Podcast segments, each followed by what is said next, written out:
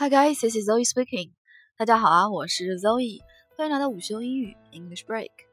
今天呢，和大家来聊一个时事热点的词，叫做 pandemic。pandemic。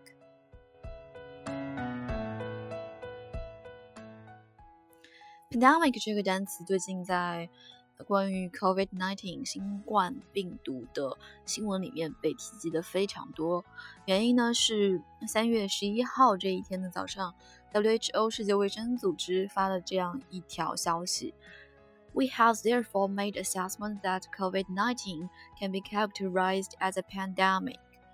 我们因此已经做出了这样的测量，COVID-19 新冠肺炎这个疾病。已经可以被描述为是一个 pandemic。pandemic 是什么意思呢？在中文的报道里面，它被翻译成是全球大流行。全球大流行，其实呢，它具体的英文含义叫做 a pandemic is the worldwide spread of a new disease。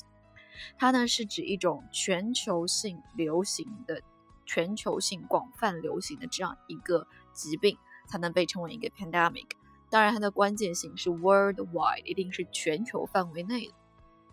pandemic 这个单词呢，它既可以被用作一个名词，也就是全球流行的大疾病，或者呢是一个形容词，表示的来形容某种疾病的全球流行性。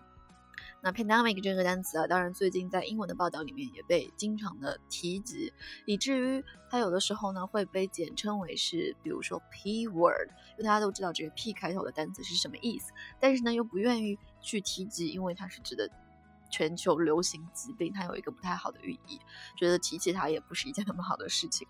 比如说在 Nature 杂志上面，它就有一个标题叫做 Time to use the P word。Coronavirus enters dangerous new phase。他说：“是不，现在是不是时间来用这个 P 开头的单词了呢？”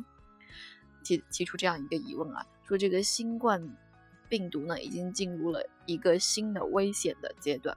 这里说 use the P word，但能不能用这个 P 开头的单词？意思就是说，新冠病毒它到底有没有进入一个全球大流行的状态？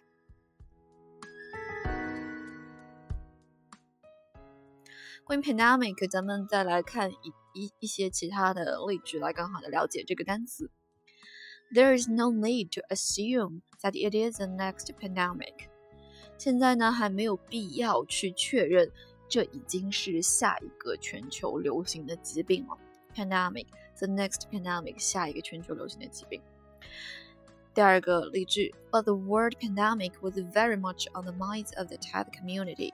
这里是说哈，当然是在，并没有基于目前的这样一个情，这个新冠肺炎的新形势。它是说 pandemic 这个单词啊，它以前呢非常常用的是在哪里呢？是在这个 TED 社区的这些人的脑子里面经常会反复的出现。TED 呢，大家都知道是一个全球性的公开演讲的这样一个组织形式。那在这里面，这样的一个组织里面，他们经常会提及一些关于呃全球人体健康、人类。呃，健康指数这样的问题，所以 pandemic 这个单词呢，经常当然也会被经常的提及，用来论述一些东西。来看最后一个呃这个例句，But public health officials have also had to consider the risks if the public overreacts to a pandemic declaration。那呃公共的这个呃健康方面的办公人员呢，他们也需要去考虑到。如果对外宣称这个疾一一个全球流行疾病的宣称，是否会对公众造成公众过度反应的这样一个风险？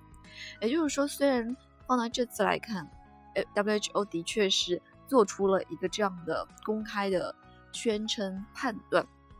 当然，他在做出这个声明之前也是经过了反复的考量的，因为一旦由官方的机构宣布说新冠肺炎它已经进入 pandemic 这样的一个状态了，很容易啊就会引起公众的恐慌。所以这句话呢，也就是说他们在做出这样宣判的时候，其实是反复思量过的，以至于不要让公众进行过度的反应，而反而造成不好的影响。好了，那今天呢就聊了 pandemic 这样一个单词，也希望全球的 COVID-19 的状态会渐渐的好转。希望在不久春暖花开的时候，我们可以共鸣一个崭新的明天。好了，那今天的分享就到这里，记得关注我的专辑午休英语 English Break，咱们啊明天再见吧，See you guys tomorrow。